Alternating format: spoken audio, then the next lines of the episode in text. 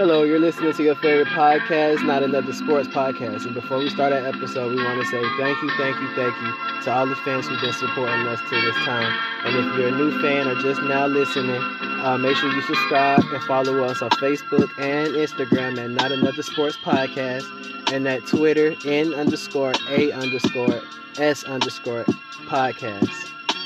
Now enjoy the show.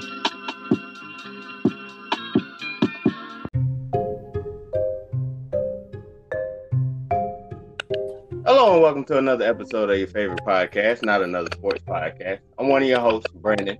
Make sure you follow me on all social media uh, at Rob Was There. I'm here with my co-hosts, Kevin and Jordan.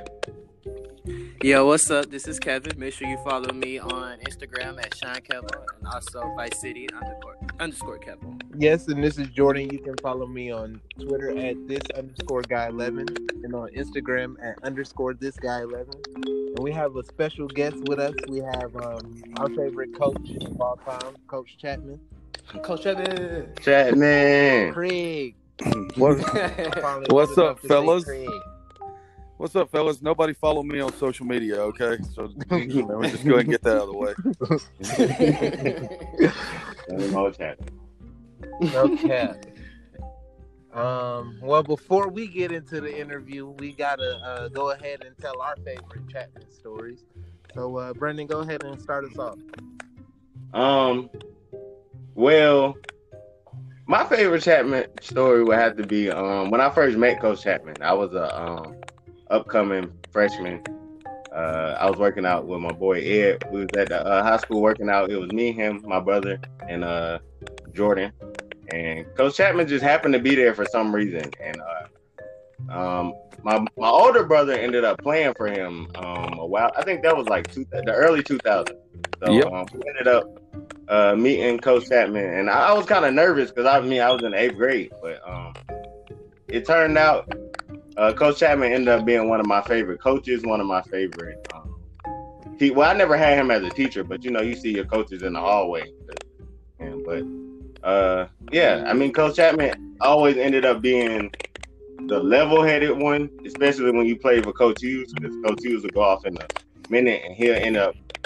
Coach Chatman was the one that'll give you the real stuff, but let you let you have it in a um in a more calm tone, but. Yeah. yeah, but uh, yeah. Shout out to you, Coach Chatman. Appreciate that. Now I know you're lying because you said I was level-headed. I, I was thinking that I wasn't gonna say it. Uh, I guess you're comparing to Coach Hughes. You are right. Right. Uh, it's my go. Yeah. Uh, okay. Well. I remember my first year um, playing for Coach Chatman. We had practice, and uh, he told us to all huddle up. And I don't know why, for some reason, he told me to go find the keys to the curveball. And it, he said, I said, where is it? He said, it's all the way in the shed. So I walked all the way from the baseball field to the shed, in the shed, looking for keys to the curveball. I turned around. Him and the whole team just laughing at me. And I was wondering what he was talking about. And he was talking about pitching. I not actually keys to the curveball. I'm still looking to the keys to the curveball to this day. The bad part about it is you're not the only one. There's a lot of people still looking for the keys to the curveball. Oh no! I uh, he uh, he got he got Josh. I was just about to say. I wonder if Josh ever found the keys to the batting box. There's keys to a lot of things on the baseball field that people are looking for. That man said, we can't start practice until you unlock the batter's box. We need the keys to the batter's box.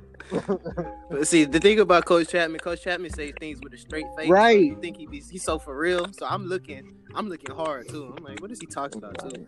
I know. It, it's got to be somewhere. He wouldn't, he wouldn't make this up. Uh, I can't tell all the stories we had right. in class, though. No Coach Chatman used to roast us. We had, we had a lot of stories. Um, hey, y'all I keep it. it. Hey, I still have a job, so y'all don't get me fired. All right. Right. We got you.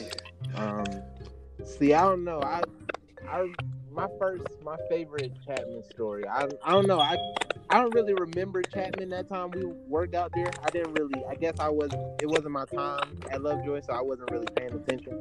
But I guess, like, my first practice, I mean, I always heard about Chatman. I knew about his stories. I heard that he, he could tell great jokes. But, um, like, I remember my first day of freshman practice, I always thought Chatman was high belt. So, like, I w- went out there. I thought, when I saw high belt, I thought Chatman. So I was like, how you doing, Coach Chatman? He was like, I'm, I'm Coach Havel. That's Coach Chatman. And then I looked and saw this little short dude. I was like, that can't be Coach Chatman. Ain't no way. Like, that man don't have no hair. No, that's got to be somebody different. But yeah. Shout out shout out to Coach Havel, though, too. He was my math teacher. He's very motivational. Yeah, Coach, Coach Havel definitely was um, instrumental in the in the Lovejoy experience. Definitely made it worthwhile.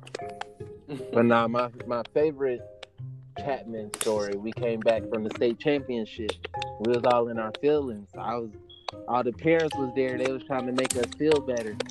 I was, I wasn't trying to hear it, bro. They was like, y'all did a good job. Good job. I was like, but we lost. I wasn't trying to say it like to make nobody feel bad. I was think, I was like really just thinking out loud.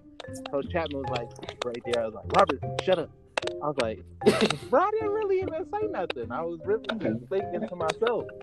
I, I really didn't even think nobody heard me. But, yeah, like Coach Chatman hears everything. You have seen my ears, right? They're rather large.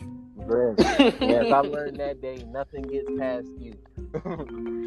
Never. That was some. That was that was two rough events, man. I can tell you right. There's not a day. You know, I've been very fortunate to, to be successful at my new job. Oh yeah. And and, and there's not a day like we've we've played in four state championship games consecutively. And I bet that I've had to relive the two thousand twelve game so many times with me volunteering the story one time and then every year somebody asking me about it. I've still got, you know, film of it. And, man, it's just, you know, that's one of those things that, you know, it's kind of like the Super Bowl with the Falcons. You'd like to forget it, but it seems like every time you turn around, somebody's talking about it or asking you about it. Right. That would have happened back-to-back years, too. That's I mean, probably the most hurtful thing. Yeah, I mean, it, it feels like year, at least every two weeks I talked about it. One. Yeah, and the yeah. bad part about it was we're up and we got nine minutes to go in the game, and we're about to get the ball back. And I hear, or no, I knew what it was. It was the end of the third quarter. We just had scored to go up fourteen to three. And I looked over, and I'm not going to call this guy's name because, you know, this guy was my player, and I love him too. But he he was looking at somebody else on the sideline, and, and he was a he was a sophomore at the time, so he wasn't getting to play.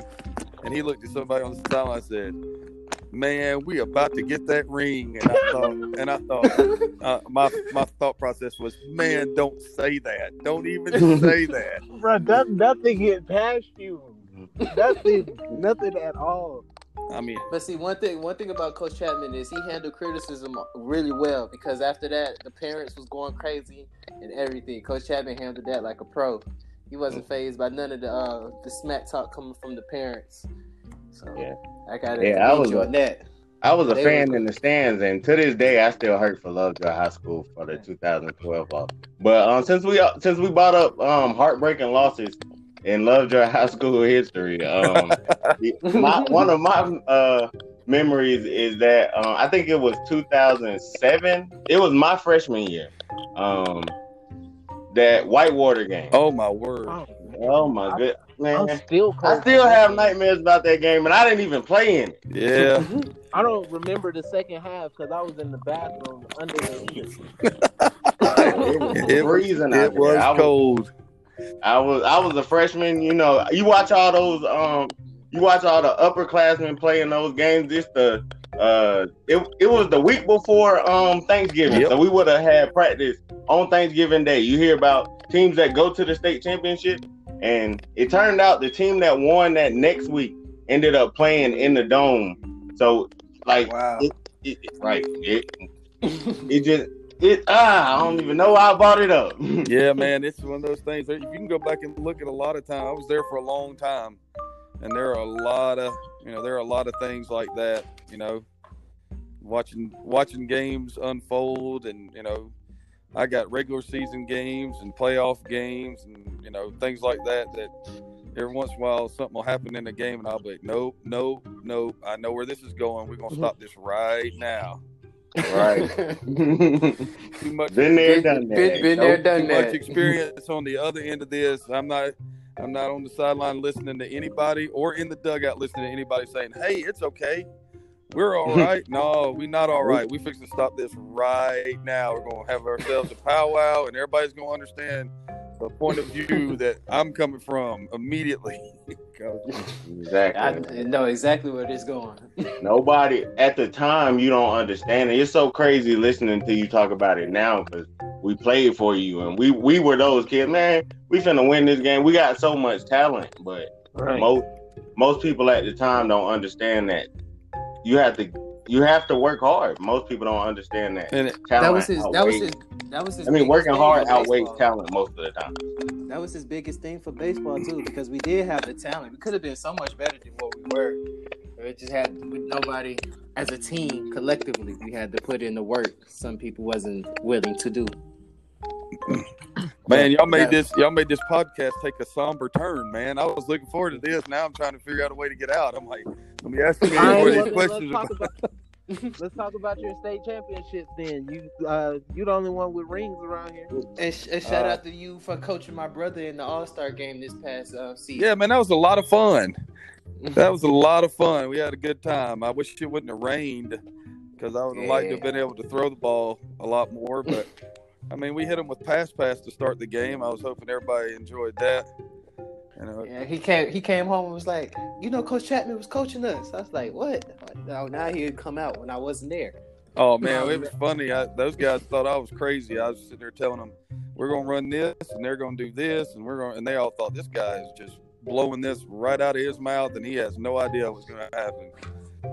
And I was like, I know this is pretty much the way it's going to be. But we ran, we ran, we were going to run a trick play the first play of the, of the game. I'd already decided we're going to throw a trick play. I haven't thrown a trick play in four years. I know you, I said, you worked on it every day. I know you finally are glad you finally got to bring it out. So, I mean, we, we threw it like five or six times in practice, and we never, oh, yeah, compl- we never completed it in the All-Star practices. We never completed it. And when we got, they fumbled on the first play, and I said, we're going to run it. And they all looked at me like, are you nuts? It's raining. And, you know, sixty yards later, we had a touchdown. So, it's amazing. Believe in, believe in Coach Chatman. It's amazing, how, it's amazing how things happen, especially in a game when focus is so much better. Practice, sometimes things get, you know, you can see what it's going to look like. You know, I tend to trust that when you – you know, if you practice it the right way, you may not always execute it exactly the way I want it in practice, but there's going to be an uptick in your focus in the game, because nobody wants to be embarrassed. Right. Right. Right. Because you're going to look real silly if you go out there and look like you did in practice. Though. I mean, that, and that's the thing. Nobody wants to be embarrassed, so you're probably going to get your best effort every Friday night, or, you know, and every Monday, Wednesday, and Friday in baseball, or whatever your schedule is. And if you don't, then you probably need to get a new line of work, because, you know, if you can't get your kids to play the best, then it's either you or they probably shouldn't be playing. Right. It sounds, sounds like they got the Allen Iverson syndrome. That's just talking about practice. Practice? Not a game. Yeah, now that was funny. Well... So how's how is it at your new school? Oh man, it's you know it's a wonderful environment. Uh, it's very small, probably about one hundred fifty kids in the high school. I think there's sixty-seven to seventy guys. Uh, mm. We played football this year with twenty-four on the roster. Ooh. And when I tell you we did everything exactly the way we did it at Lovejoy. We haven't changed a bit. So it was I mean, we run the same offense. You know, everything's no huddle. We, you know, we're very similar defensively and some of the things that we do. We practice the same way. I think the one change is we quit practicing in pads. Uh, so we y'all still do y'all still do cat run?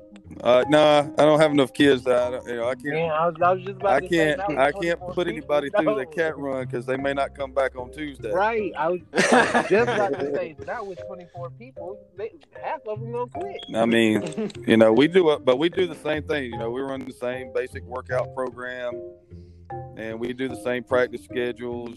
We do the same things. You know, uh, what you know, we are our our pregame is the same.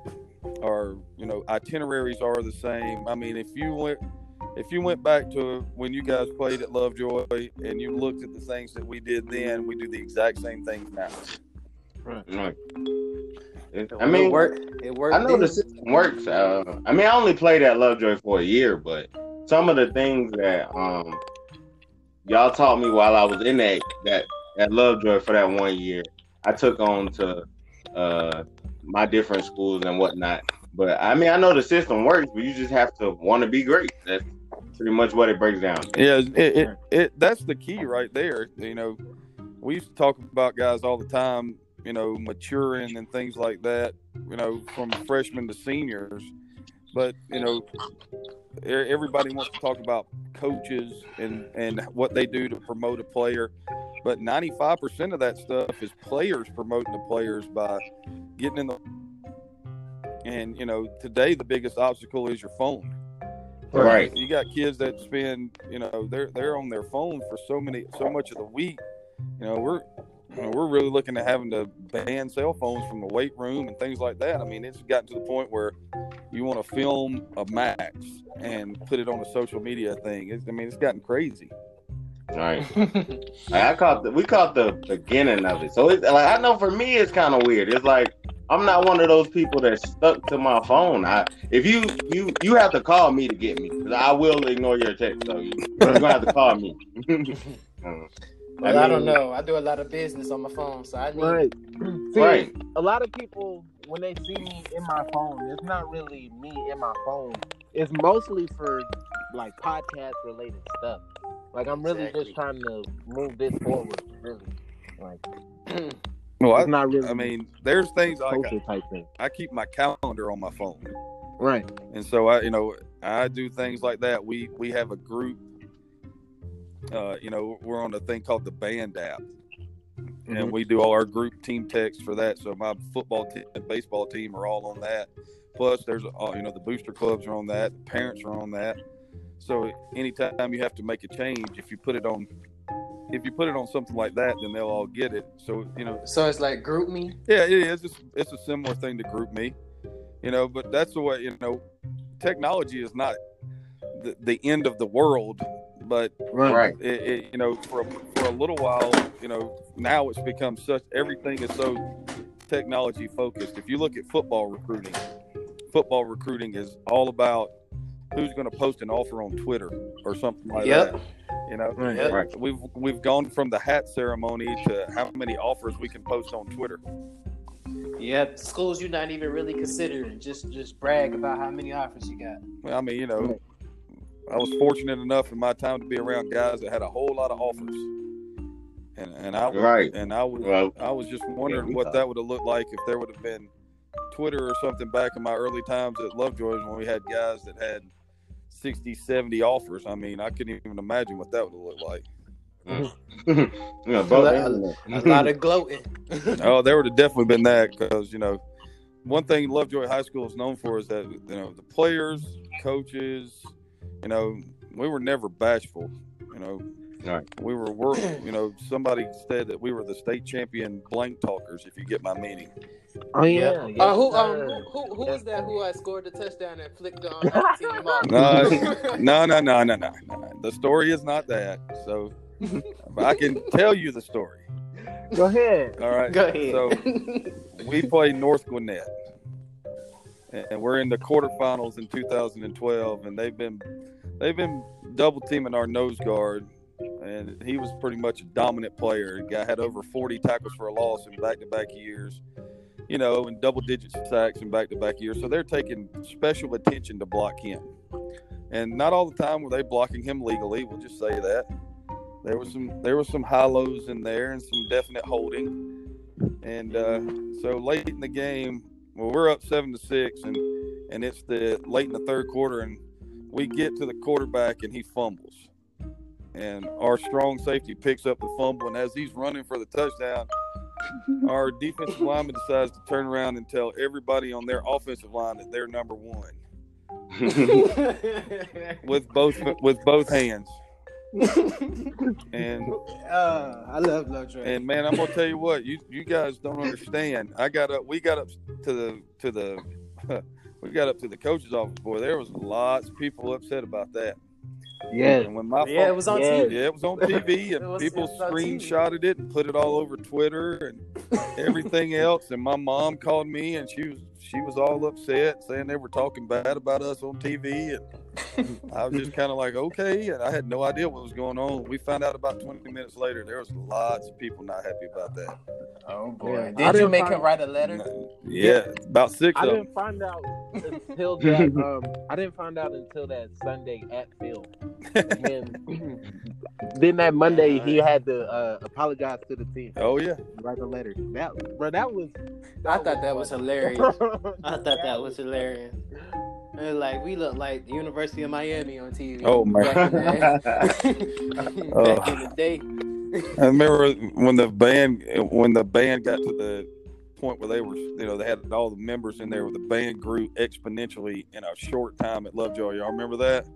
Yeah. They yeah. Started, and they started playing music that everybody else knew what was going on with. Mm-hmm. And the first time they ripped off uh, "Rep Your City," on and the entire sideline exploded. Coach, Coach Hughes was on the headset. He goes, "What is going on behind me?" I said, "Don't turn around. You don't want to know." He goes, "Is it bad?" I said, "No, just everybody's dancing." He goes, "Well, there ain't nothing wrong with that." And that's all it was. All right. Since you talking about it, you remember that time they played Mister Ice Cream Man? How can I forget? I've been trying to get every band oh everywhere to play it. Oh, my goodness. I was like, bro, by the time Jordan got to high school, like, I got to be a fan. I, I wasn't, uh, I was done with my career, so I got to watch everything from the stands. Bro, Lovejoy High School was so lit. Those oh, those G A those G A T A chants was epic. The parents yeah. used to be going crazy with those chants. I was like, wow. Yeah, they used to have the Winnebago set up on the hill and how the music playing before the game. I was like, man, what? I was like, this is a small college, man. Facts. Big facts. I remember my dad came back. My dad had coached for a little while, and then he did. He took off like two thousand ten and two thousand eleven, and he came back in two thousand twelve about halfway through the season to help us out a little bit, doing mm-hmm. some stuff on the sideline during the games. And, and he, he we walked out that first night he was there, and they were They were playing all that stuff. He goes, "Oh my word, what is going on?" I said, "Just get used to it. It's every week." But it was great, and everybody loved it. You know. It, so, so which which game would you consider your best? Like, win or loss, which one you consider was the best game you had at Lovejoy? Uh, there's a lot, man. You know, there was a lot of times that, that there that you know, I, I still say that the the best football game that it was that I think that we ever played in. Period was in two thousand one. And we went, we, we finished nine and one, and we were third in the region because we had a split region, mm-hmm. and we had lost to East Coweta, and East Coweta was number one, and I can't remember, or I, I know what it was. The other side of the region was number one. East Coweta was number two. We were number three, and Stars Mill was number four. And we had to play. We had to dr- travel. We went nine and one, and our reward for being nine and one was we had to travel six hours to play Bradwell Institute. Dang! And it was the year of the September eleventh tragedy, so they had backed up everything a week because uh, they, you know, we everybody took a, a week off, and uh, you kind of, you know, decompress from the tragedy and things like that. And so they added a game on to the end of the to the year, and it pushed the playoffs back a week. So the week that we played the first round of the playoffs was actually Thanksgiving week. Mm. And so we we went to we went to Bradwell, and we got down there, and we didn't know anything about Bradwell other than what we saw on film. and they had a two hundred seventy-five pound fullback. Yikes. And, yeah, that was the on the sideline all night. It was yikes. And they had they had scoring drives of eighteen plays, seventeen plays, fifteen plays. Mm. And it was a so y'all had Derrick Henry in the back. No, no this like... dude, so Derrick Henry's tall. This guy wasn't tall though. This guy was five nine or five ten, and he just you couldn't tackle him. You couldn't get around him. And, and you know, we had really good players. That was Michael Hurd, and you know, out in Barfield, and guys like that that were big time defensive players. Dontrell Henry and Kenny Beck, and lots of good, lots of great players. And you know, and they. They, I think, I think we got the ball first, or, or I can't remember, but it, we went to halftime down thirteen to twelve, and then we scored a touchdown, and we went up uh, nineteen. We went up uh, nineteen to thirteen, and then we scored another another touchdown. Or they scored and made it. Uh, They we blocked the they made we we missed their point. They made their extra point with nineteen nineteen. They scored, and and the whole thing ended up they were up thirty-three to twenty-five with about two minutes to go in the game. And we got the football back and went right down the field and scored. You know, picked up a, a crucial fourth down at about four on a running play to a kid named Deion Williams, and we scored on a uh, fade to Michael Hurd, and Tashard Choice got the two-point conversion, tied the game at thirty-three with about a minute left. And and they had been double-wing, two tight ends basically the whole game, full house backfield, just run, run, run, run, run. And they came out and went four wide receivers on the first play after that. And we sacked the guy, and the ball rolled into the end zone, and we fell on it. And then we missed the extra point, so we were up thirty-nine to thirty-three, and they got the ball all the way down to about the eight-yard line, and they had no timeouts left. And they had called the last timeout when they got to the eight-yard line, and they decided that there was about, I don't know, sixteen seconds left, somewhere around sixteen, seventeen seconds left. There was enough time if, if they wanted to run the ball, they could have run the ball and run two plays. But the week before that, Mark Richt had decided to run the ball against Auburn on about the three-yard line with no timeouts left and twenty seconds left to go in the game, and they never got another playoff. Sound like Mark Richt. And so, and so, I guess they decided they were going to throw it, and they tried to throw this little, you know, kick pass thing out in the flat, and Jack Battle tipped it, and Marcinio Williams picked it off and ran it one hundred yards for a touchdown, only for it to be called back on a block in the back, so we had to take a knee with one second to close the game out.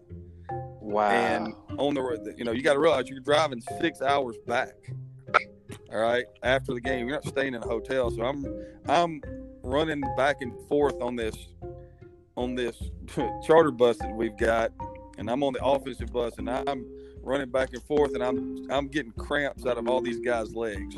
Everybody's cramping on the bus. You know, it was wild. You know, but that was probably the best football game, you know, that, you know, in a win that I was a part of. The best one in a loss was in two thousand three against Westside Macon. And we got beat forty-one to thirty-five.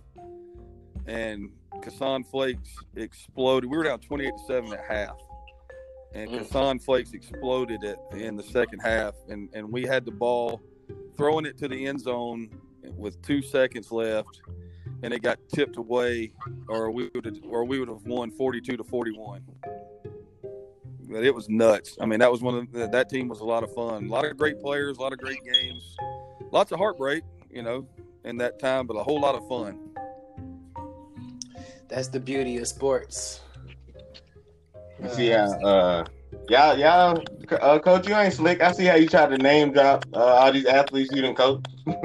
Oh, man, uh, Mario Fanning. Uh, I didn't even say yeah, we done had some great we done had some great athletes come through Lovejoy High School. Oh yeah. Indeed. Lots of them. Uh, shout out to uh, a member of our graduating class who's now playing for my home city team, um, Preston Williams, playing for the Dolphins now. How do you feel about that, coach? Man, Preston Williams is a one of a kind player. It's just an, I mean, you can you can do. I mean, you can tell story after story about Preston that didn't have anything to do with football or baseball or track. I mean, the guy could throw the ball, you know, in the eighties left-handed. He could do anything yep. he wanted to on the football field. All right, and he could dunk. He, he could, hoop. yeah, he'd go in there and get you fifteen rebounds and twelve points, and then. When the, go play soccer. When the track coach decided that he needed somebody to come triple jump, he'd go win the state championship in the triple jump. I mean, that that guy's he was an athletic freak. I remember we was on the baseball field and uh, we was having live practice. Coach Chatman made uh, Preston get up into the pitcher's bo- um, pitcher's mound and got me in the batter's box. And all I remember is an eighty miles per hour fastball coming to my head. He had no control over the ball, but he can sling it for real though. But did you move? Oh yeah, I got out of there. Obviously, didn't coach you well enough. You gotta eat that. That's the base run. Wow. We got ice, man. Wow. You know that. Yeah, I, it just threw me all off guard because you know you look at Preston, he's like, oh, he a he a football player. Next thing I know, the thing came zooming at my head. It's like, whoa, what's going on here? I mean, you got to look at it for some of those teams right there. After they made the after we made the turn that two thousand eleven, I think we had eight D one defensive backs in two years.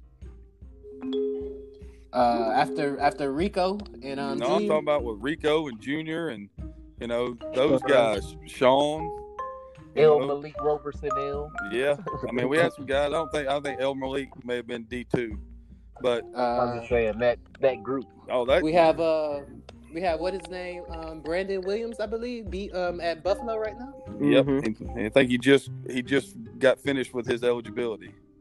We had Brandon. He was Williams. doing his thing up there. Brandon Williams and Jordan Collier were, you know, were there. You had, you know, on the offensive side, you had guys like Michael Ramos, Preston Williams, Travis Custis, Alejandro mm-hmm. Benefield, uh, you know, Justin Brown, who was a left tackle and went and played at uh, Auburn, uh, Alabama Birmingham.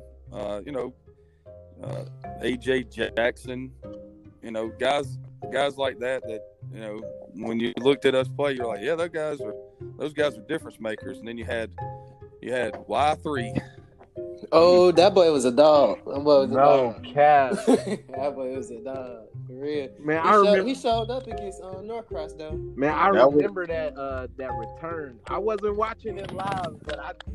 I, I heard the crowd go wild. I was like, oh, he got to return it. I put my head down. I couldn't watch it. I was like, yes, I think he's about to do it. Yeah. yeah. We were. Uh, I got to watch him from the stands. He, that was the closest thing I saw to a Deion Sanders in high school. Well, I he mean, in that year. He literally would lock down one side of the field. Like, don't come over here, man. Ain't no point. It's getting picked. Oh, that playoff run? Oh, my goodness. That was. That was an exciting time to be at Lovejoy, bro. That that whole playoff run every week, you was like, what is Y three going to do? Well, you know, he had, in that year, he had six or seven returns over eighty yards for a touchdown. Yeah. And we played Marietta, and Anthony Jennings threw an interception, and we were up twenty, twenty-nine to fifteen or something like that late in the game. And Y three picks it off about eight yards deep in the end zone. And I start screaming from the sideline, fall down, fall down, you know, and Coach Dillard looks at me and goes, nope, this is the Y, this is the Y three experience. And one hundred eight yards later, he's in the end zone. I'm going, man, all the things you would tell somebody not to do, he just did it. And the result was a touchdown. The guy was a special player. Special. We had so much talent come through Lovejoy. Got to get our respects and shout outs to the school. Thanks. Uh, yep. Um, What else can we ask Coach Chatman, Jordan? Oh, we got to talk about baseball. I mean, I know he definitely ruined my baseball experience in high school because he left. Like I was, I didn't. Yes, play. Coach Chatman, you broke our heart. No cap. I was. I played my freshman year. I was. I was excited. I was like, you, you coached a couple of games. I was like, bet we could definitely do this. I didn't get to play my uh, sophomore year, and then my. Uh, My junior year, I was like, we was finishing up football season. I was all excited. Like after film, you told you told me that you wasn't gonna be there.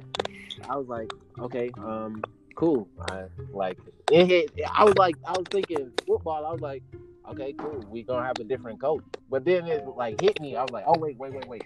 That means you're not gonna be here for baseball. ah, see, that's not gonna work. That's not gonna work. You gonna have to figure something out. So like, a good two, three months, I was trying to talk you out of leaving, and then you left. I was like, well, that's the end of it. And then all we did was run polls.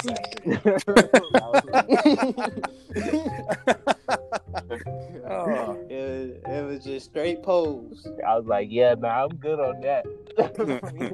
I was like, y'all have fun with that. Y'all, that that made me laugh. I just remember being at varsity practice and the J V practice. They all would be running poll after poll. What are y'all doing? We're running. We're running. No, that's because that's because y'all didn't want to face us. We're better than y'all, and you knew it. Oh, yeah. We were scared. Always. Hey, I remember my first. I remember my first practice. Like uh, it was tryouts. You told me to get in the batter's box. We had Zay. Like I, I, I was like, okay, I can do this. And then I got a hit. I was the only freshman to get a hit that day. I felt it. Yeah, I got to appreciate uh, Chatman as a baseball coach. See, it was different having Chatman as a football coach and a baseball coach. It was. It was, in baseball, he's in full uh, control. I'm right. the head coach, so I mean, yeah, I definitely look forward to baseball practice more. Right, like I, it, it was like more teammates wise for football. It was like, what is Chatman gonna say today? All right, I remember like, uh, we we had a J V game against Riverdale. I was playing center field. I uh, they had a, a shallow pop fly to um. right past second base. I dove out there, and uh, somehow we ended up not turning the double play and winning the game. And Chatman told us after the game, I remember Brandon made that play, and I stood up and clapped. And then right after that, I'm in there cussing everybody out because we ain't in this ball game. I'm like, I see you, Coach. I'm with you. I'm with you. Oh. Coach, J- Coach Chatman jokes on the baseball field are second to none. There's some we can't say. Remember, I have a job. I'd like to keep it, all right? All right. I'm oh, trying man. to go get some more state championships. I'm with you, Coach. Just but make, say- make sure I hear people. Are y'all in a batting cage? Are y'all in a batting cage? Right now? Right now. It sounds like somebody's taking B P in the background. I keep hearing this ping. I keep hearing that too. I don't know what that is. I was just wondering. I was about to say, man, y'all are bold. Y'all are doing this where somebody's hitting behind you.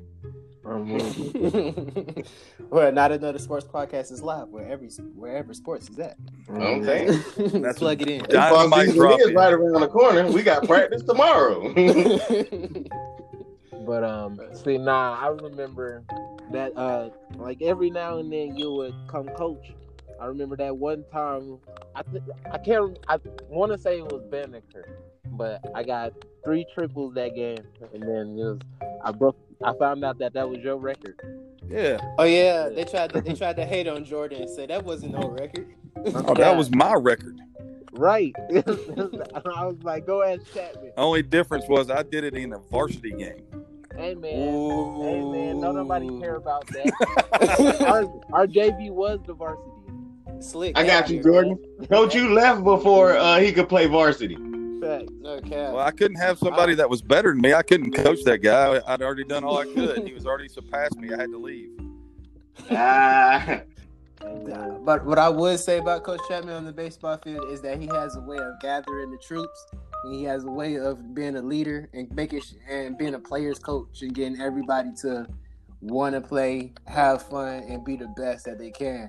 Like other coaches, I'm not, you know, not gonna say much, but other than like other coaches doesn't bring out the best in you and actually willing to make you want to play for them, like Coach Chatman. Well, if you're gonna play sports, you should have fun. I mean, because right. you're gonna have your whole life to work, and as you can yeah. tell, I chose my job so I could still be involved with sports.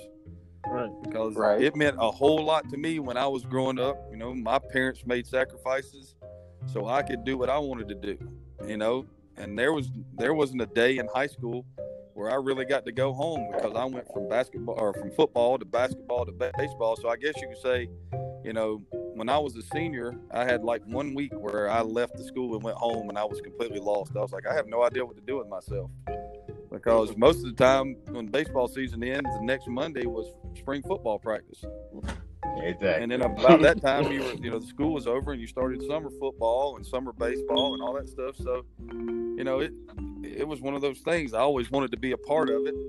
And once I figured out that, you know, five seven, one hundred eighty pound people, you know, that can't run like the wind or hit the ball into the seats, don't get to play too many, uh, you know, professional games, then I figured out I better learn how to be a, a decent coach so I could hang around the sport for a long time. And look where it has got you. See, people don't understand if you never play sports. Like, once you're done, you really don't know what to do with yourself. That was that was the hardest thing for me once I stopped playing. I was like, what am I supposed to be doing? And like, I, I love people don't understand the kind of love you have when you your whole life you played a sport and then all of a sudden it's taken from you. So yeah, that's how we kind of ended up with the podcast. Well, I don't. Well, I I feel that, but I wanted to be a sports journalist, sports podcaster my whole life. So I'm pretty much doing what I wanted to do in life, whether I was playing sports or not. You know, God just blessed us. God just blessed us with the ability to have a close friendship and also do what we want to do involved in sports. So it's right. Kind of a nice transition out of high school to be done with sports and, and still be around it, because I feel like if we didn't have sports, we'd probably be lost in this world. Right. And I thank Coach Chatman for giving us some of these funny moments and life-lasting moments that we're going to continue to laugh about off camera. Well, looking at me for the most part is funny because I'm a funny-looking guy. You know, that reminds me of uh, so uh, well, he you said something like that in class one day, and everybody just started dying laughing. Yeah, Jordan used was, Jordan used to try to roast me about the way I looked in class. Yes, right in the middle of it too, I'm, which would be hilarious. Hey man, speaking of class, why did we never do that? I I remember asking you before I signed up for your class if we were gonna do the um the uh the lesson with the baby. Yeah, this man was begging for that, though. And yes, I had watched. One, I had just had a niece, and two, I had just watched that episode of Everybody Hates Chris. Like, I, I was like, all right, what high school is, where is it at? And, like, I needed to know why we never got that lesson. Because, because that wasn't, I mean, I didn't really have that authority to do it in that class. You're talking about psychology? Yes, I believe so. Yeah, that was a. Uh, They took that away from us and put it into the, uh, what was the class down the back end of the five hundred hall? It was like the health occupations class. Oh, yeah, yeah. Where they had like the skeleton in there where the lady, the lady was teaching. Yeah. That, oh. that was that class. You could have went in there and been got all health occupied and done it there. No, we didn't want to. We didn't want to leave Coach Chatman. So, you know, I was just I was teaching psychology so you could figure out what was wrong with yourself. Yeah, you didn't, that didn't work. See, you decided to tell stories instead of teaching us. So yeah, uh, here you go. I remember you told us a story about how your dorm room was uh, haunted. That was pretty. I was told it on Halloween. It was a day specific story, and I used your face as an example of a Halloween mask. So that was all. Sometimes it's still Coach Dillard jokes. What was that? That I was... wait every year for that joke, just like I wait every year for the Thanksgiving joke. Well, it, it was it was me, Jordan. It was somebody else in that class that always stayed getting roasted. I guess because we always opened our mouths a lot. Man. But it was somebody else in that class that stayed getting roasted with us. Yeah, there's so many people now that say all those things, all those horrible things about me that I never did. I've never said anything about any kid in my class. It's always been just straight by the book. See, it, it was nice roast to anybody listening. Coach Chatman is a great teacher. He stood by his uh his standards. Oh man, see, now that you mentioned it about banning cell phones, I kind of saw that coming when Flappy Bird came out. Yeah. Oh my goodness, that was the trend. I think Coach Chatman, like, if he could have. If he could fight kids, that would have been the time. Because like, I definitely pushed him that time. Nah, man. I, cell phone games, cell phone games and, and PlayStation, to, it still does irritate me to hear, uh, you know, to see kids talk about playing, you know, video games. I'm like, you were zero for four in the game. I said, all right, I'll be four for five on, you know, whatever. On the show, yes, sir. Yes, sir. Yes, I'm like, you need to go get, get in the batting cage and get away from the computer, man. Let's go. Shout out to Matt Antonelli. He's living his life. Oh, man. Hey, Coach, I got a question for you. Um, I know you weren't a basketball or a basketball coach, but what is your perspective on the um, with Kobe passing? Oh, man. Uh, you know, I'm, I didn't coach basketball. I did play basketball. I actually coached basketball one year at uh, the school I'm at now. I coached the J V team one year. Um, but anytime that you have a person that has the persona and reputation and the following and, and the love that Kobe Bryant do to leave a, you know, a hole in the sport, and you can see it, you know, by the mass outpouring of love. You know, it's one of those things. The man was an amazing athlete, but since his playing career ended, he's been a unbelievable, you know, uh, how do I say this? He's been an unbelievable uh, proponent for women's sports, and right. you know, and he is, you know, he was doing things that, you know, you know. His playing career was great. Between whether you were a Kobe guy or a Jordan guy, just, you know, all that is is whichever whichever era you grew up in. Right. You know, people right. That grew, right. People that, people that grew up watching Jordan are always going to side with Jordan. People that grew up with Kobe are always going to side with Kobe. The same way people that grew up with LeBron are always going to side. Those were the greatest players of their generations. But Kobe right. was doing so much more off the court that that you know. His passing is such a, a, a sad, sad day for not just the N B A, but for everybody in America. And you can see it. It's been Hollywood and all the way through, you know, every sport, sportcasters and musicians. I mean, the man left a mark, and, you know, and it was, it was something that just about everybody. Right. And especially how, how did he go out? That like, that's, You know, you know, everybody has to die eventually, but the way he went out and so suddenly after the moment LeBron passing him, that, you know, that leaves a, that puts a hole in everybody's heart because nobody wants nobody to go out like that. No, that's yeah. Skip Bayless. Skip Bayless, shout out Undisputed.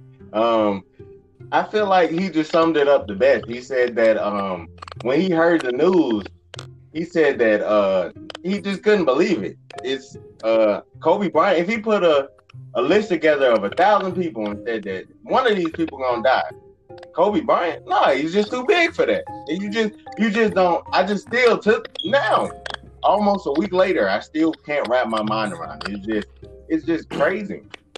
Yeah, I mean that's that's the thing about it is life is. Life is a suddenness, all right? You're here and then you're gone, and yeah. you know, you know, we are all we have all been touched by something has happened. You know, you can remember a part of Kobe's career that he did after his career, and you know, for Skip Bayless to say that that you know that pretty much encapsulates it. That's a rare W for Skip. No, I'm saying thank you, Coach. Thank you, Coach, for saying that. Because uh, Skip. I'm just saying, Skip do be having a few good points. Y'all ain't gonna hate on Skip like that. I, Stephen A. Stop.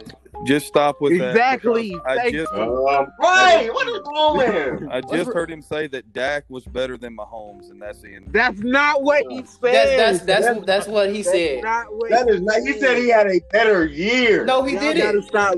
Stop. And I don't even like it. No, Man, I must have it. forgot. Dallas is playing tomorrow. I'm with you. I'm with you, Ghost. But what, the points he was making, he had a good argument. Dak should not even be in the conversation with Pat Mahomes about anything right now. Anything. They're saying statistically speaking, he had a. All right, if we're gonna talk statistics, look, guys, we can't talk. You can't talk stats. All right. Exactly. I mean, well, no, no, no. We're not debating that part. I'm just saying that's not what he said. But you said statistically you would be too if you have Jason Garrett who wants to throw the ball one hundred times a game. You got and Andy Reid doesn't? You got Patrick Mahomes and Tyreek Hill, Travis Kelce, different offense. Okay, then. That's what I'm saying. Different. But I'm saying, like, statistic-wise, he brought he broke down the numbers. I don't I don't have them with me currently, but it was a it was a good argument. We now, have I'm to, not saying it's not a good argument. Player for player, Dak is a better player. I'm just saying that wasn't what his argument was. Why is that even right. a discussion? If you were point. starting a t- if you were starting a team tomorrow, who would you pick? Oh, I'm definitely picking like out of those two. Yeah. Oh, Mahomes. Okay, that's the end of the argument then. Exactly. I mean, well, yeah, you got it. That I'm shouldn't have. It, that shouldn't even have to been a topic. Like, what does that? That's not even relevant to anything. Dak and Patrick Mahomes. But like, you. Dak is, but you know what Skip did? He got us talking about it, so he won. Exactly. I mean, you, you definitely got it. Because um, Dak is definitely like an eighth best quarterback in the league. Mm. Okay. Eight. Eight. Eight. Yeah. Eight. Uh, eight. So, all right. Um, are you are you counting Brady still? Because yes, he's kind of yes, old. Yes, Brady's better than Dak. Like right now, Brady versus right now. Dak. Yes, yes. Patrick. Right. Yes. Brady. Yes, Brady was throwing Brady. passes this year to the guy who drove the beer truck, man. Come on now. I'm saying. I told I mean, you Julian Edelman dropped that third down pass that would have won the game in the playoffs. He was like, oop, well, we won it last year. And everybody everybody needed a little Patriots decompression there. Win the Super Bowl every year. Exactly, because oh, the Titans definitely should have lost that game if you would have caught the ball. But, you know, well. Okay, uh, so since we're on the subject, where do you think Brady will go? Uh, he needs to go to Chicago. Yeah, he's not going to Chicago, man. Uh, if he doesn't go back to the Patriots, uh, a lot of people have linked him with the Chargers.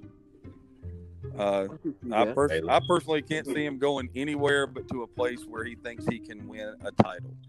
So right. I don't think he's going to. At this point, it don't make no sense not to. That's what I'm saying. He's he's not twenty-two. He's forty-two. So he's not going to a rebuilding spot. If there's a place that needs a quarterback, Oakland, and he might have and win right then, then he's going to have a shot. You know, I would, almost, could...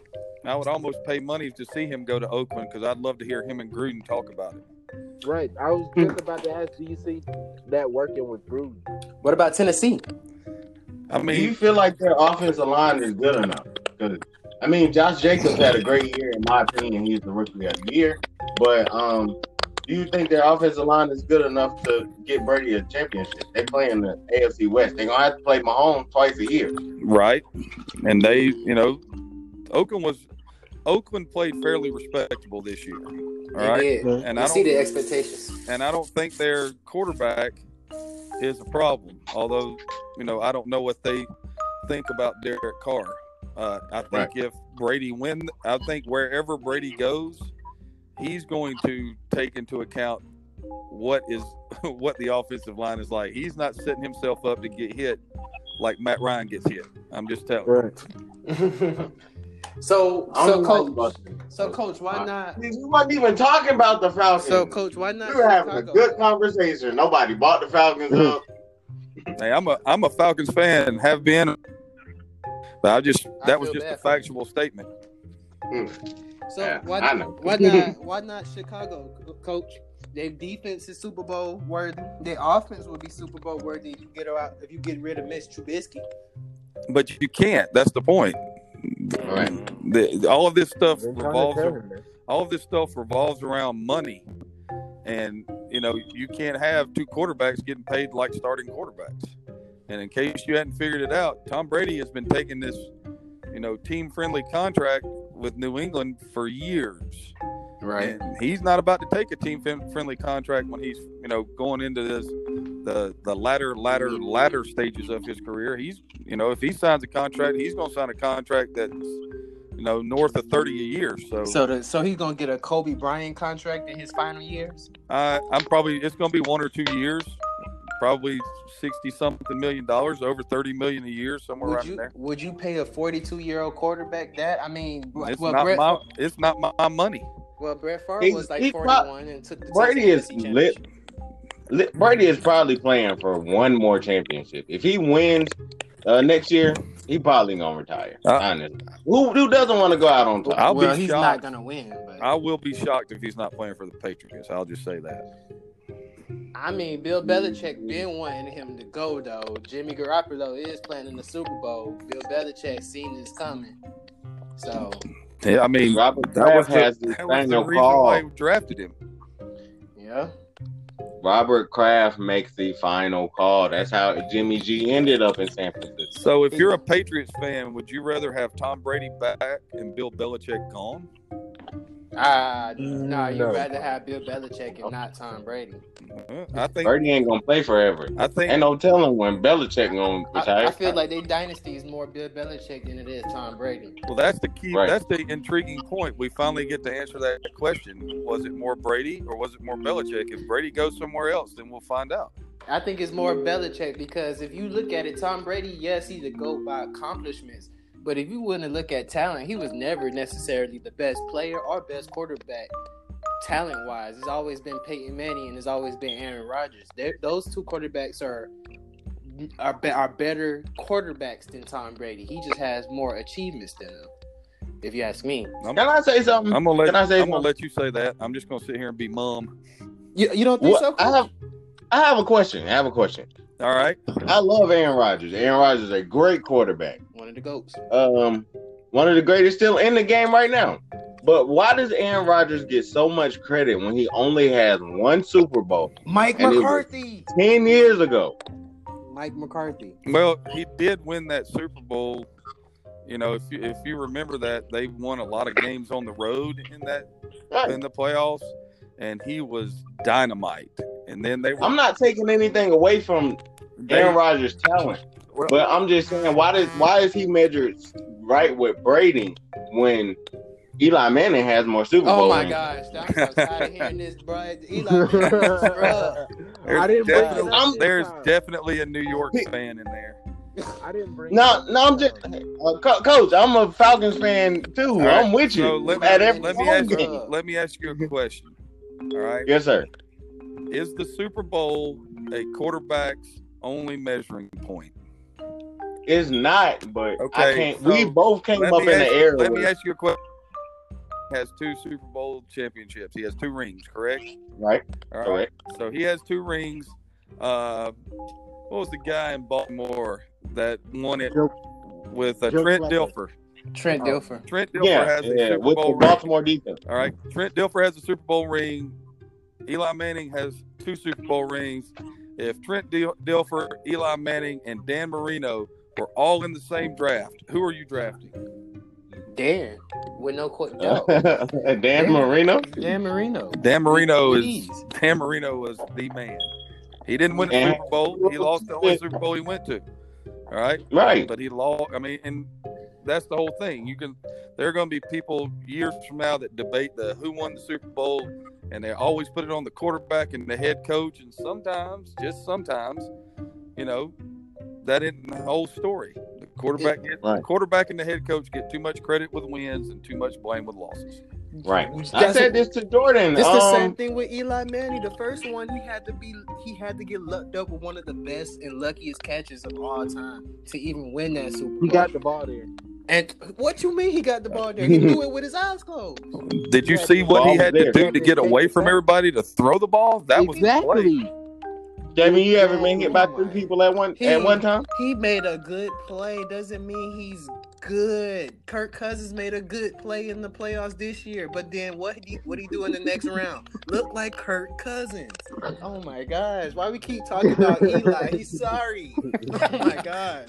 I didn't uh, even bring it up this time. Oh, but yeah, I was saying this to Jordan um, off the podcast. I was saying um, I hope and I wanted Aaron Rodgers to win this year, so. To validate. People won't say that when it comes to his Hall of, Hall of Fame career, he only had one Super Bowl. I need I for me to be like, oh yeah, uh, Aaron Rodgers is definitely a first ballot Hall of Famer. He need to win one more Super Bowl. That's just me. But it's so hard to win. It's it's hard to win Super Bowls. Like Tom Brady got six of them, but it's it's really hard to win those Super Bowls, and it's hard to put. It's hard when you measuring Aaron Rodgers' career for the Super Bowls. Like his teams didn't have a defense. Like, for most of his prime, he been carrying them to the N F C Championship based off his talent alone. He basically was Patrick Mahomes before Patrick Mahomes. And now that, Bro, you said... and, now oh, that go ahead. and now that he's thirty-six and he can't physically do all the stuff that he used to do, he needs the more he needs those pieces around him. And I feel like the Packers organization and Mike McCarthy not willing to adapt to the times kind of like hindered Aaron Rodgers' career. What do you think, Coach? Now, I'll say this. You know, the guy that's coaching offense or coaching at the Packers right now is from Shanahan's tree. And when mm-hmm. and when Shanahan came to Atlanta in two thousand fifteen, Matt Ryan had a lot of the same problems that Aaron Rodgers had this year because the offense is so extensive and there's so much that that goes into it. The second year that Shanahan was at or was in Atlanta, you saw what happened. Matt Ryan exploded. The Falcons had the seventh or eighth greatest offense in N F L history. All right, but they also had Julio Jones, and they also had, you know, Mohamed Sanu, and Devontae Freeman was healthy, and they had guys that were all over the place making plays that you'd never heard of before, guys like Aldrick Robinson, okay? Right. And Mar- right. Marvin Hall, people that you've never heard of before that just showed up, and he put them in a position to make plays. You get to the second year of the Packers having a similar offense, I think that you'll look to see them. They'll add somebody to play wide receiver in free agency to help out so they can balance out the field. So you don't get, Adams. Yeah, so you don't get so much roll coverage to Adams' side. And then, you know, you may see Aaron Rodgers have another gigantic year. I mean, it's not like the guy fell off a cliff, let's be honest. It was like twenty-six. Right. He was like yeah. twenty-six and two, like twenty-six touchdowns, two interceptions. But I'm telling you, those numbers have a chance to be, you know, the two interceptions is ridiculous. The fact that the he guy turn the ball over. He throws the ball down the field, and he doesn't turn the football over. And he's got – I mean, he, he moves still. Yeah, he's had some injury issues, but for the most part, he's not a statue in the pocket. The guy right. – oh, yeah. I mean, I'm not – I'm not – I am an Aaron Rodgers fan, but I'm also a realist. I mean, as far as his resume, I just think he needs one more Super Bowl ring to validate it. Yeah, I'm but Aaron Rodgers. First you, ballot Hall of Fame. But, well, no, you, I don't think that's the case because he, well, for one, he's first ballot Hall of Fame. That's not no discussion. If y'all seen him talk Numbers, about Eli, yes, if y'all seen him talk resume, about Eli you, Manning, a Hall of Famer, Aaron Rodgers is first ballot. Kevin, his, you said Aaron who? Aaron Rodgers. His name is Aaron ballot. Manning, so he's not first ballot. Wow. Just wow.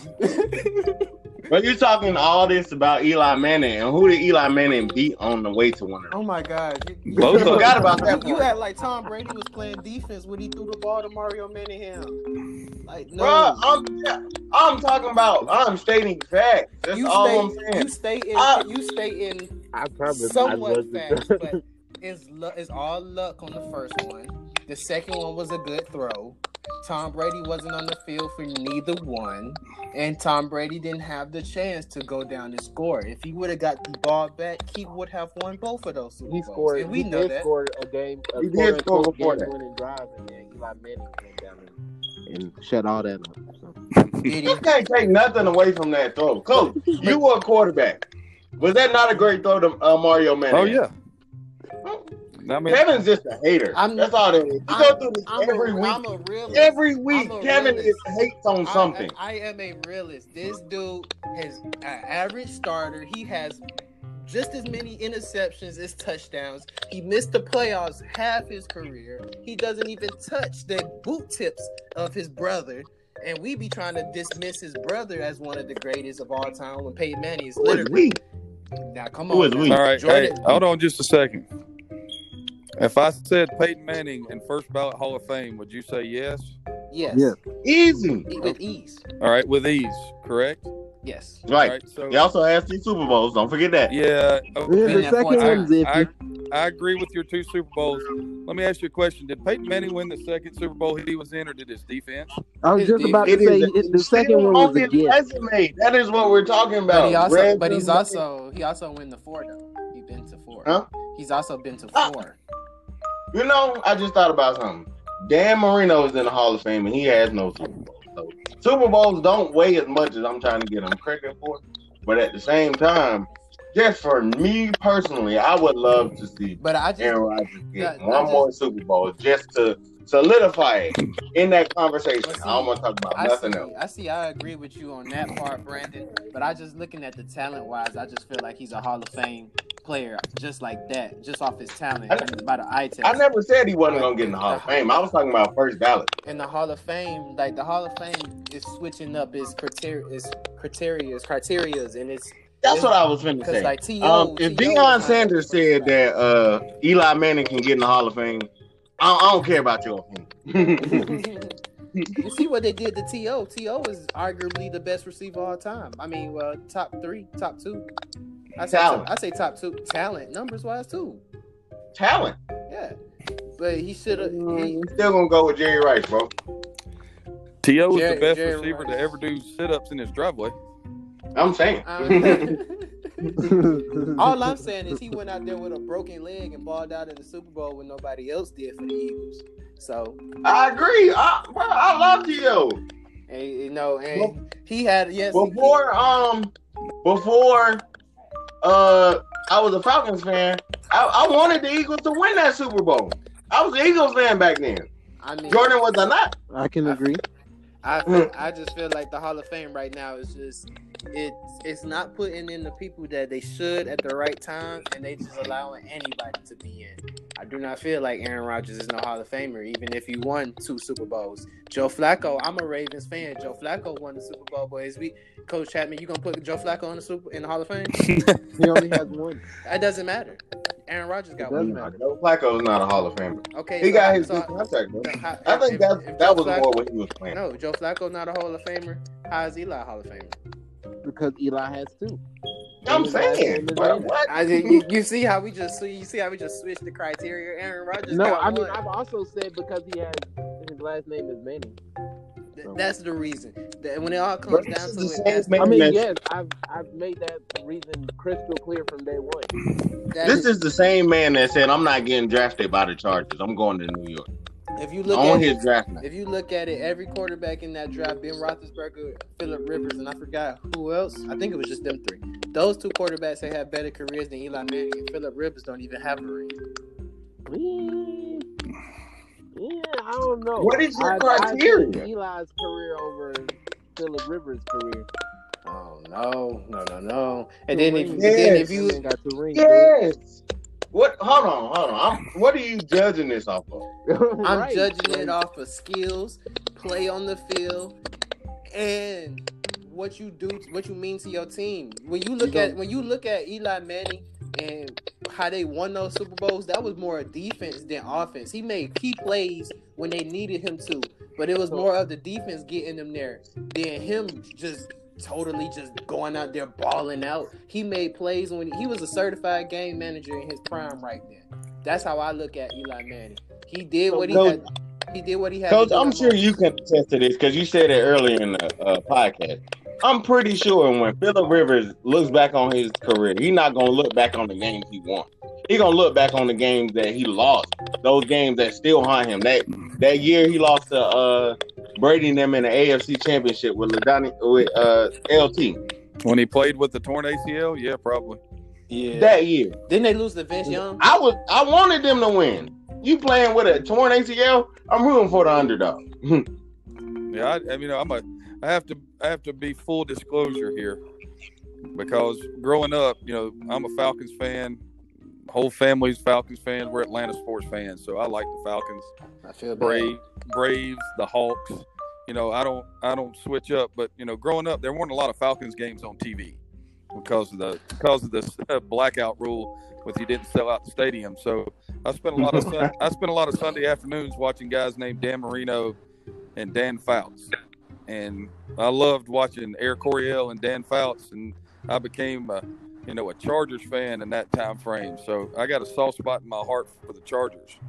Uh, that being said, you know, if they asked me right now, I would think that it would be a coin flip on whether or not Eli Manning gets in, and I think a lot of people will give him credit due to him beating Brady in the Super Bowl twice, and people tend to conveniently not look at stats or facts or anything else when things like that happen. But if you were talking about a career, you would probably say that, you know, Phillip Rivers' career is, is, is, you know, really, really good, if you get what I'm saying. I'm not going to say it's great, but he's had a really, really good career.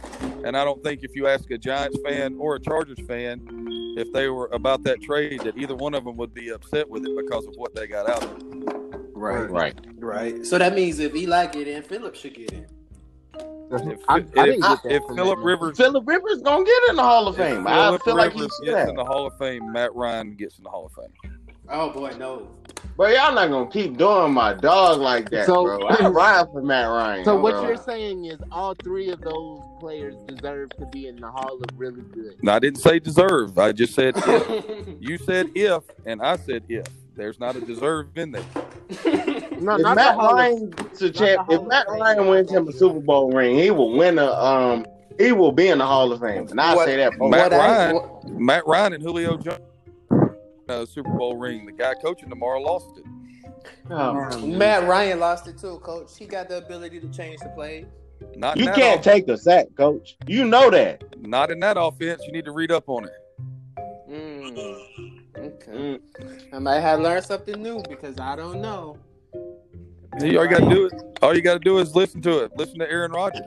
Aaron Rodgers came out this year talking about his limited ability to audible and how he didn't like it. Same offense.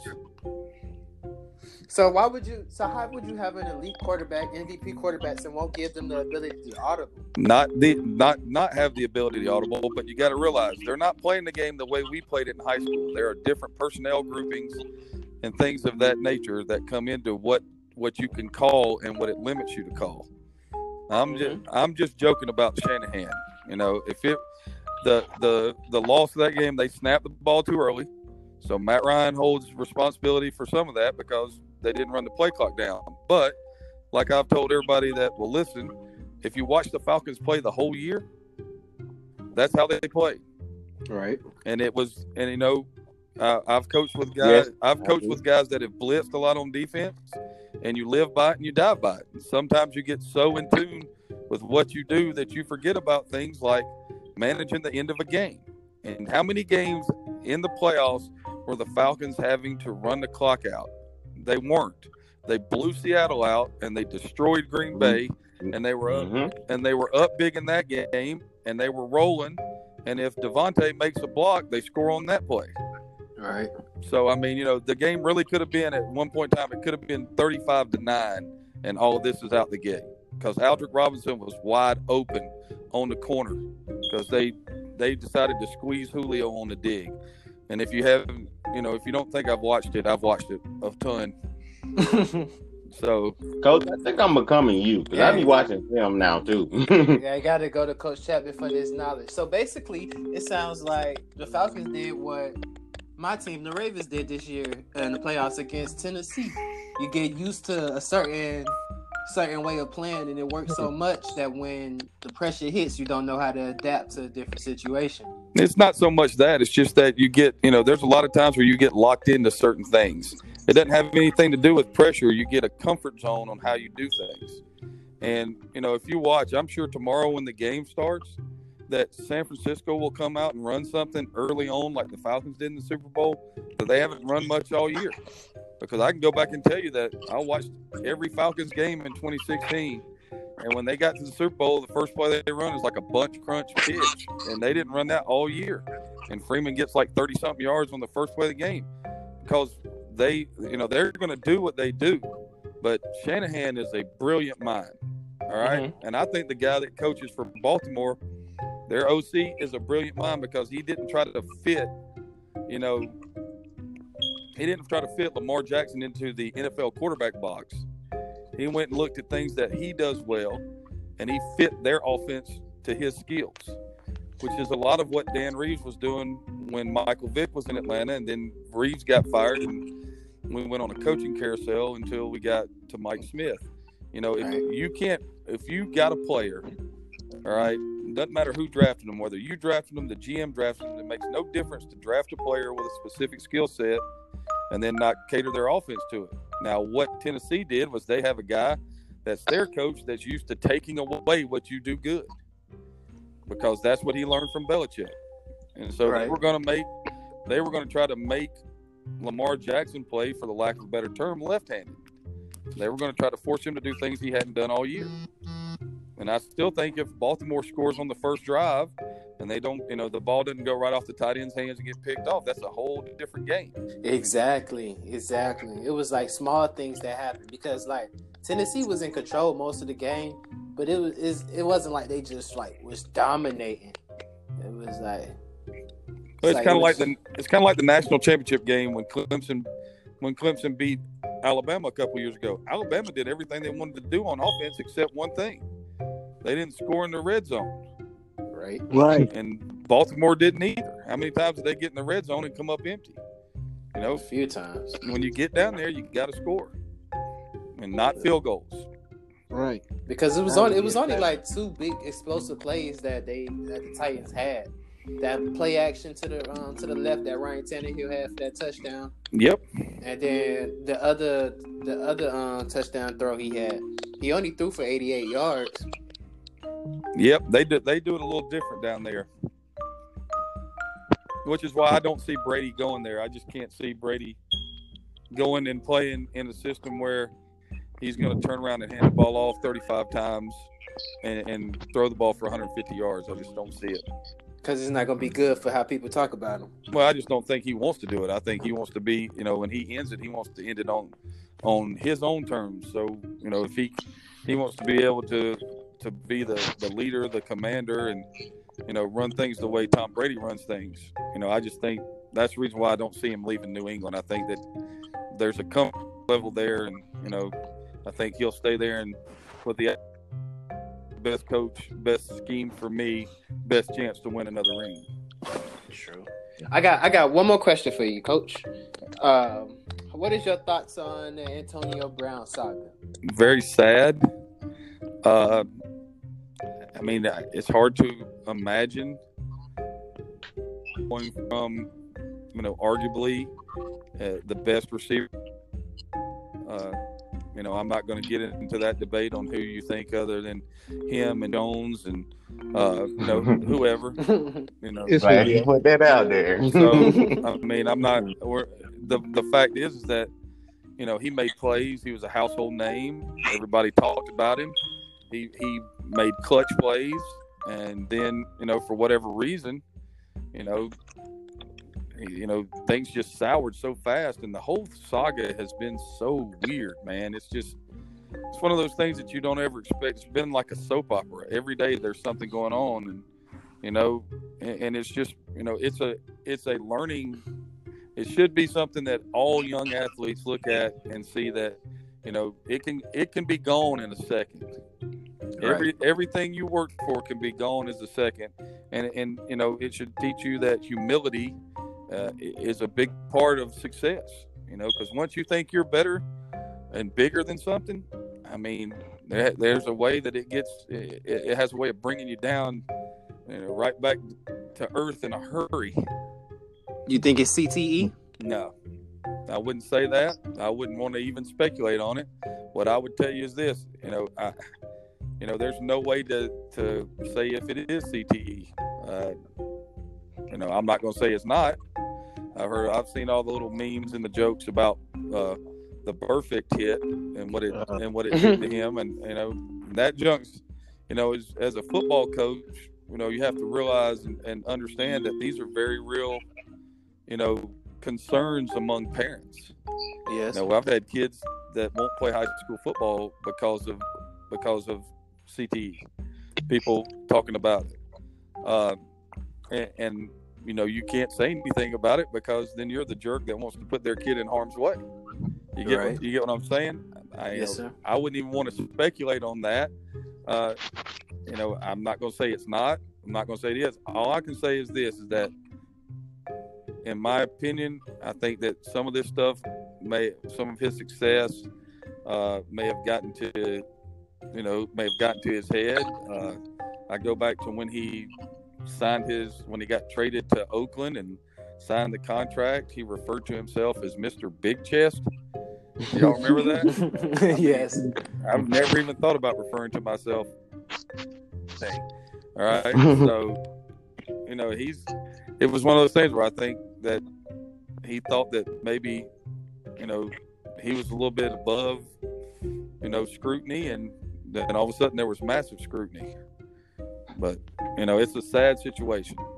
And, you know, I hope for all parties involved that, that he gets it straightened out.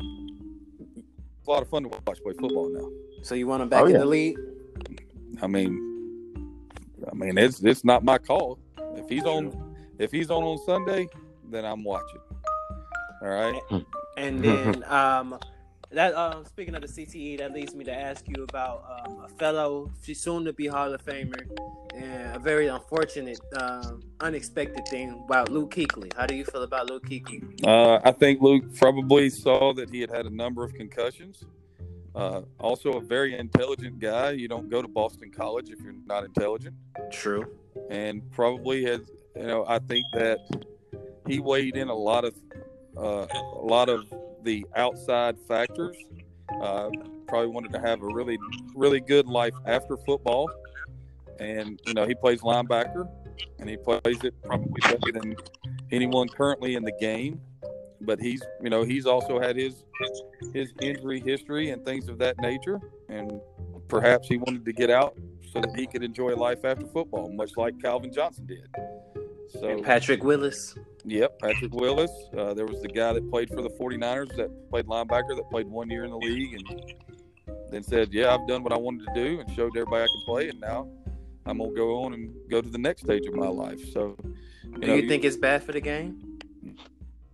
Years old, guys. It's, it's not like he played, you know, two years and, and said anything. He he left on his own terms. I think that there are a lot of people that wish that they could leave on their own terms. You know what I'm saying? Right.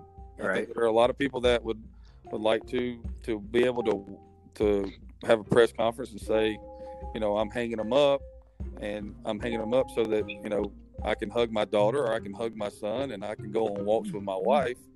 You know, and, and leave the game before that they have something that is, you know, one of those things that's a, a debilitating injury. You know, you look at guys that have had knee knee surgery after knee surgery after knee surgery. I mean, that's not a that's not something that's going to go away. I mean, Coach Hughes played college football and he had double knee replacement. So, mm. I mean, there, there's all kind of reasons for leaving the game. I mean, and to speculate on why someone is leaving is, you know, I guess it's what what people do. But if I'm if you're asking me about Luke Kuechly, I think that he, he weighed a lot of factors. Life after football, and then they just changed the entire coaching staff. So he probably said, I don't want to go through a rebuild because I'm thirty years old. And so, you know, it is, you know, I, I have no idea what his internal thinkings are. If you ask me to, to testify in court, that's what I would tell you. Life after football and an entire coaching change. Yeah, it was just pretty. I, I can it, definitely attest to that, because I know now that I've been out of the game for so long, it's different. Um, when you think about like how dangerous you've been playing, like how violent the game is, it like I don't think I could ever at this day come back and play. It's just not. It's just not gonna happen. I. I I just don't think I can run full speed at somebody else and not like it, it's it's just different when you haven't played in so long and you like it, it's crazy. Mm. Well, I think I was, the game haven't changed. It's the same. It's not that the game has changed. It's just that you've been away from it and you realize how violent football is once you step away from it. I see it every day, fellas. And I can right. tell you, in the last four years, the changes that have been made to high school football have been things that when you were playing, you would have never, ever, ever, ever thought it would happen. Thought it would happen. Oh, the blind side block. I remember when I first went back. That was weird. But, but do you, do you I, think they're making the game soft, Coach? When you when I'm watching the game sometimes, I just feel like they're making the game so soft. Oh. I know it's just for precaution, but it's like okay, I can I give you an answer from two perspectives. All right, from a fan's perspective, I don't want to see a game turn on a roughing the passer penalty. That's not a roughing the passer penalty. You get what I'm saying? Yes, you know, but I understand the reasons why. As a high school coach, and as, you know, I understand why they have outlawed the blindside block or the crackback block, whatever you want to call it. I understand why they have instituted the helmet-to-helmet thing. I think all of those are good things for football. I think they're they are trying to take an initiative to make the game safer. You know, we all have to be uh, certified now in heads-up football and things of that nature, and teach tackling a, maybe a different way. And the way that we practice now, you you can't just go out there and have full-on eleven on eleven scrimmages now, because there's a limited amount of time that you can hit during the week. All right, so you can't just go out there and have, you know, today we're going to do this and it's going to be full-on. You have to, there's designations where you make time for, on this play, there the offense is going to win. So the defense will get there and maybe tag up, but the offense is going to score. You get what I'm saying? Yes. So, so there's not a head-on collision or somebody getting taken to the ground every play. And and you're limited in, in your full contact during the week leading up to a game so much more now that, you know, it gets your kids to the game fresher. And it's also safer. You know, you're not – if you play fifteen games in a season, like we were fortunate enough to do, you know, several times, and then you had the scrimmage in, so that was sixteen games. You know, there were times where we would sit there and think, are, are we are we hitting too much? Are we not, are we not hitting enough? And things of that nature. Now they've given you guidelines to follow to try to protect the student athlete so that, you know, you've got a basis where if you follow it, you know, it should make practice safer. Same thing with games, man. They're they're serious about this helmet to helmet stuff. Right. And if you know, and in high school you don't have reviews. You don't have, you know, you can't go to the monitor and review a hit. So there are, I mean, we had the kid get kicked out of the game this year for targeting, and the only thing that he made contact with was with his right shoulder to the guy's t- chest. But he destroyed that kid, and it looked awful. But when you watch the replay, his helmet wasn't even close to being in the tackle. But see, so, that's why that's why I say it's somewhat.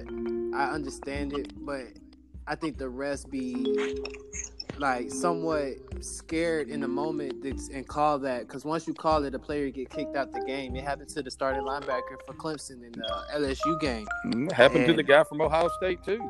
Yes, and see, and both of those were big momentum switch switchers. Like, once that happened, you could tell that the game kind of went into the other team's favor. And I don't think neither play was targeting. But well, I think it's just like once a ref call, you know, once a ref calls something, whether it's football, baseball, or basketball, you know, they don't like to be wrong. So they're going to uphold it, even if they know it's wrong.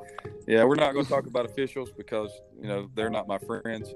Uh, but, uh, This is this is what we've talked about. I think the spirit of the rule is good. Uh, I think that they're getting to the point now where they're looking at the enforcement on should a kid, should a should a player be kicked out of the game for something that, you know, like that. If there's an obvious play, like, all right, let's go to the Oklahoma uh, L S U game in Atlanta. Mm-hmm. That guy sought that dude out coming across the middle and led with his head and destroyed the tight end. Y'all remember that? We was there. All right. So that's an obvious play where that guy targeted that person. For, you know, you understand what I'm saying? Yeah, it looked real. It would look real vicious in person. It, yeah, and so that would be a play that you would be ejected for, right? Yes. They eject. You know, I, you guys know I'm a Tech fan, and they weren't very good this year in football. But those dudes were playing. You know, they, we were there. They played hard, and they they were at Duke, and their starting linebacker ran thirty-five yards, thirty-five yards, chasing a receiver down the left sideline. And when he cut back, his helmet and, and the receiver's helmet glanced off of each other, and they threw him out of the game for targeting. When all that dude was doing was running as fast as he could, tackle. Hmm. Yeah, and I mean, you know, there, there are things that they can do. I think that. That there should be, you know, some kind of level. I just think this guy's nuts because you're going to make an official make that ruling and then determine the intent. But you can tell, man. They yeah, you could really, you could really tell. And then it's hard. It's hard to judge that when a defensive player is trying to go low, and you know the offensive player is getting low to either try to run you over or protect themselves. So at that moment, heads collide, shoulder pads collide with the helmets, vice versa. So like, the ref will still call that targeting though. And, and just for anybody that's wondering, I've actually when something horrible happened in regards to a helmet-to-helmet hit. And so I'm not speaking from us. Uh, I'm not speaking from. Oh, that's just a football coach. I've been there. I've seen the, the horrible side of it. You know, you know, and, and I understand that there's a need to change the game. Things are looked at, and if you watch games now, you can tell there's a difference. That the number of targeting penalties have gone way, way down. Right. And and.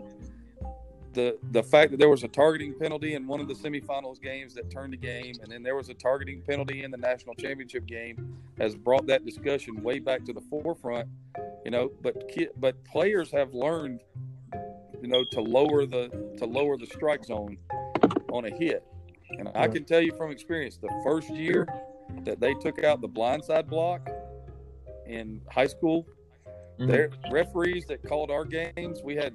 We had dynamic return men, and we—I bet we had ten punt returns called back for blindside blocks. I bet. I think they just ran down the field with Home Depot buckets full of flags. There would be flags looked like yellow rain was falling, but they weren't wrong. We had guys that had played football their whole life, and it didn't matter how much we coached them on how to do it, how to do it correctly.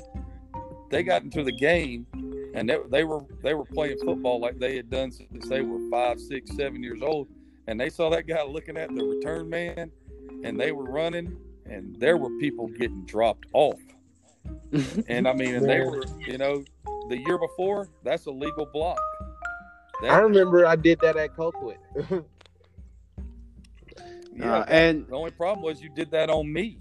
I was on the sideline. See that I wasn't. I hit him right when the um, right when the whistle blew. It wasn't late, but it was in Colquitt, so of course they're gonna call it.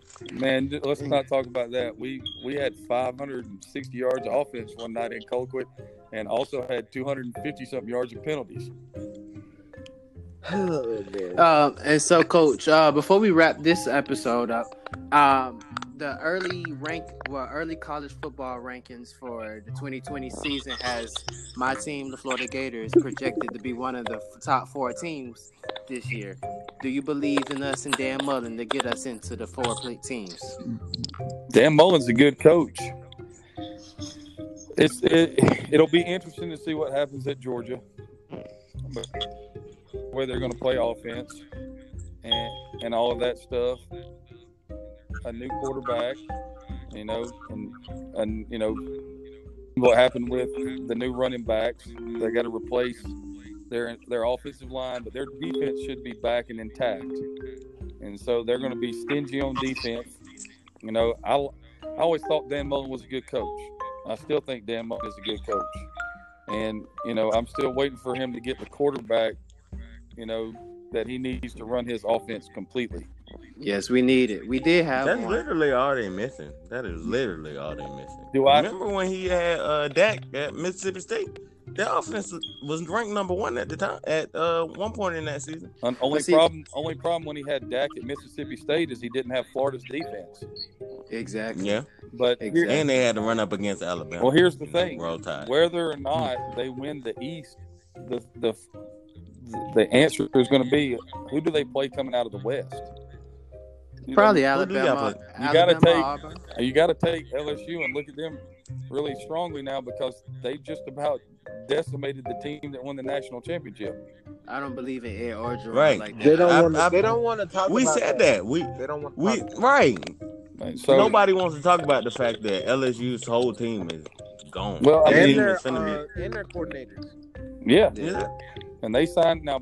Bo Pelini will do a good job with the defense.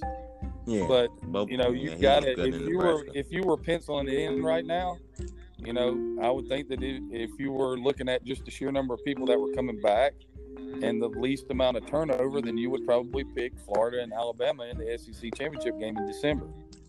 Especially, right. especially looking at our schedule, we only got two tough games. That's L S U and Georgia, and they back to back. All right, now both, y'all lost. And they y'all both lost two games. games. Didn't y'all only lose two games this year? Yeah, we went from nine games to ten games to eleven games. This year, we going undefeated. So, here's the question you have that. to ask yourself, though. You just said your schedule was easy. All right, and you know that L S U is going to be down, presumably. We don't, mm-hmm. you know, you don't know what's going to happen between now and September. But, you know, assuming that L S U is down and Georgia struggles offensively with everything, with all the changes, you know, it, it, what happens if you get to the S E C championship game and L S U and Georgia are not as good as they have been, they have been, and then you lose to Alabama and Alabama's undefeated? Do you think that they'll still put Florida in the Final Four? Yes, because I don't feel like the the rest of the teams behind us was going to be – I, I won't say as good, but I don't think the schedule will compare because we're still in the S E C. All right, so let me give you this this uh, hypothetical. Florida and Alabama play in the in the S E C championship game. Alabama wins. They're thirteen and oh. They go to the playoff. All right. So then Ohio State. Ohio State, I know nothing about Big Ten football, but let's say Ohio State goes undefeated, they go to the playoffs. Clemson goes undefeated, they go to the playoffs. And let's say that someone out west, Oregon's undefeated. Uh, I I don't I don't think it would be right for them to put no Oregon over Florida because if you compare the schedules, Oregon still won't play nobody. So, so playing, playing Washington, U S C, no, uh, no, no. They, they, One, they, I feel like you giving Oregon way too much credit to be undefeated. When no Pac twelve team ever goes undefeated, except for that was that was a Washington hypothetical, fellas. That was a hypothetical. I'm just saying, Coach, if you're gonna give a hypothetical, we needed to be reasonable. But but, but actually, but well, the hypothetical could, is reasonable because that's what that's the type of stuff the committee do. That, oh, you could have. I could have just as easily said Oklahoma goes undefeated. Uh, you know they I, love some Oklahoma. Oh yeah, they. That's Oklahoma, how they got in this year. You saw Oklahoma. What happened. You were there. No, if Notre Dame goes undefeated and we lose, then Notre Dame. Will well, Notre Dame's Notre not Dame going undefeated. I can tell you that. they they will they will lose. I can tell you the date they're going to lose. Who they play? They, they play. They're going to lose on November the fourteenth. They play. They play, they play in Atlanta, Atlanta at Mercedes. Ah, not another sports podcast will be there. Oh, yeah, we got to be live. We will definitely be there. I, I will be there too. Who do they play? They play Georgia Tech. Ah. Keep up, son. oh, that that's that is a trap game. Because Georgia Tech's supposed to be better this year. They not had the they had a pretty good offense. It's just a year into it changing. They've been running a triple offense forever. So true. Now they running the spread offense. It's they're gonna be fine. They just, they're gonna be safe. It was literally uh, Georgia Tech's um, problem this year was literally because they were running the first year offense. How can you go from running the uh, high school offense to going to the spread? Like you, it's gonna take some time to get used to it. They've been going six and six his first year. Y'all just called the triple option a high school offense. Coach, they ran that in high school. Every high school I went to, we played against at least three teams that ran the triple option. Do you realize that how intricate that offense is? Yeah, I feel like the only reason it's so successful is, is because nobody prepares for it. You only face it once a year. That's really like that's really the, the years Georgia Tech were successful against like. Better they had a Clemson. Top defense. Clemson, Georgia Tech um, has never had a top defense. Go ahead and cancel that. They, exactly. They, I don't know why they, he said that, but anyway, when they, when they um, to, I feel like the reason that uh, Georgia Tech was successful against uh, like teams like Clemson, and the years they were good, the years they did um, make it at least to the A C C championship, it's because nobody plays against that offense. Literally, has, nobody runs that offense. But that has some. That has something to do with it. Also, you can. Take your best players on defense, and you can read them. So you don't have to worry about blocking them. So everybody that, you know, everybody that worries about the pass rush, you can read a three technique, you can read a defensive end, you can read a linebacker, you can put them in space and make them play things that they don't want to play. Right. I run, I have aspects of the triple option in my spread because it puts people in conflict. True. Exactly. That's why um, Lamar Jackson is so successful. I mean, if you're reading the defensive end, you um, either way you're gonna always be right. It makes, it makes people play with with their eyes, and and they can't just slide the ball, because if you get you get people that are step slows in, because most of the time if you see a triple option team that's ripping off huge amounts of yards and points, you got some team that's just trying to play fast and run to the first thing, and they got no responsibility. It is the definition of making someone play their read. That's why the wing tee is so successful in high school football. Sure. But did you think like they could have the triple, the triple option, but at the same time like have run out the shotgun as well, instead of just being in that triple option the whole game? Oh yeah, I would have loved that to happen. That's one of the things. That's the dirtiest part of that. What if? What would happen? With, you know, think about Urban Meyer. He had the triple option from the shotgun. Right. Right. And he was successful everywhere he coached because he ran the spread option. And you know who he sat down and talked with every offseason? Paul Johnson. Paul Johnson. Wow, I didn't know that one. He did also he did have also top have quarterbacks, quarterbacks everywhere he go. Well, it always helps to have good, helps to have good players. yeah. yeah. Well, this has been a great, great conversation. But this concludes another episode of your favorite podcast, Not Another Sports Podcast. I'm one of your hosts, Brandon. Make sure you follow me on all social media at Rob Was There. And I am Kevin. Make sure you follow me on Instagram at Sean Kevo and also Vice City underscore Kevo. Yeah, this is this is Jordan. You can follow me on Twitter at this underscore guy eleven and on Instagram at underscore this guy eleven.